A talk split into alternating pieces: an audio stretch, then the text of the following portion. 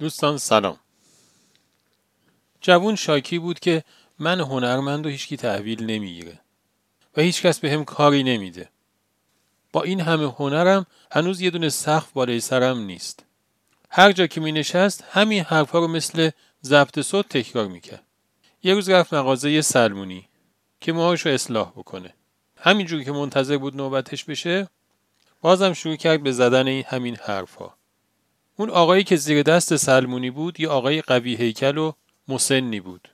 بعد که کارش تموم شد و اومد بره گفت جوون تو فکر می‌کنی اگر که هنری داری باید همه خیلی تحویلت بگیرن؟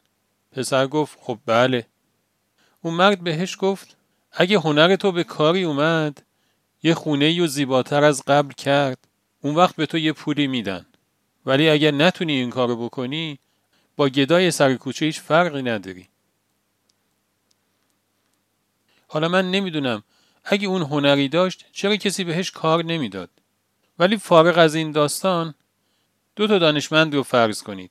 یکیشون میگه که تا یه ایده ای یه طرحی به ذهنت خورد پنج چهار سه دو یک عملیاتیش کن. یه دانشمند دیگه میگه که اگه یه طرحی ایده ای به ذهنت خورد اون رو بذار برای شیش کلاه. یه چند نفر از دوستاتو که شیش کلاه بلدن دور هم جمع کن. شیش تا کلاه سفید و زرد و مشکی و قرمز و سبز و آبی و اینها رو بذار سرشون و نظرشون رو در مورد طرح ایدت بدن و یه جنبندی هم بشه و بعد اگر که صلاح بود اون کار انجام بده. حالا فرض کنید که شما اون کسی هستید که یه طرح ایده ای دارید یا به تعبیر داستانک یه هنری دارید ولی از اون ور هم نمی‌خواید به این حسی که اون پسر جوون بهش رسید شما هم برسید. باید چیکار بکنید؟ باید اون طرحتون رو با مدل 5431 عملیاتیش بکنید یا اون رو به شیش کلاه بگذارید. به نظرم از بین جوابهای خیلی زیادی که شاید بشه به این سوال داد یکیش این می‌تونه باشه که نگاه به ظرفیت خودمون بکنیم.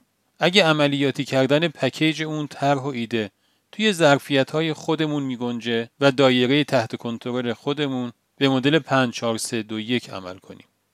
ولی اگر اجرایی شدن اون منوط به عملیاتی شدن ظرفیت های دیگرانیه که از دایره کنترل ما خارجن باید به مدل شش کلاه عمل کنیم.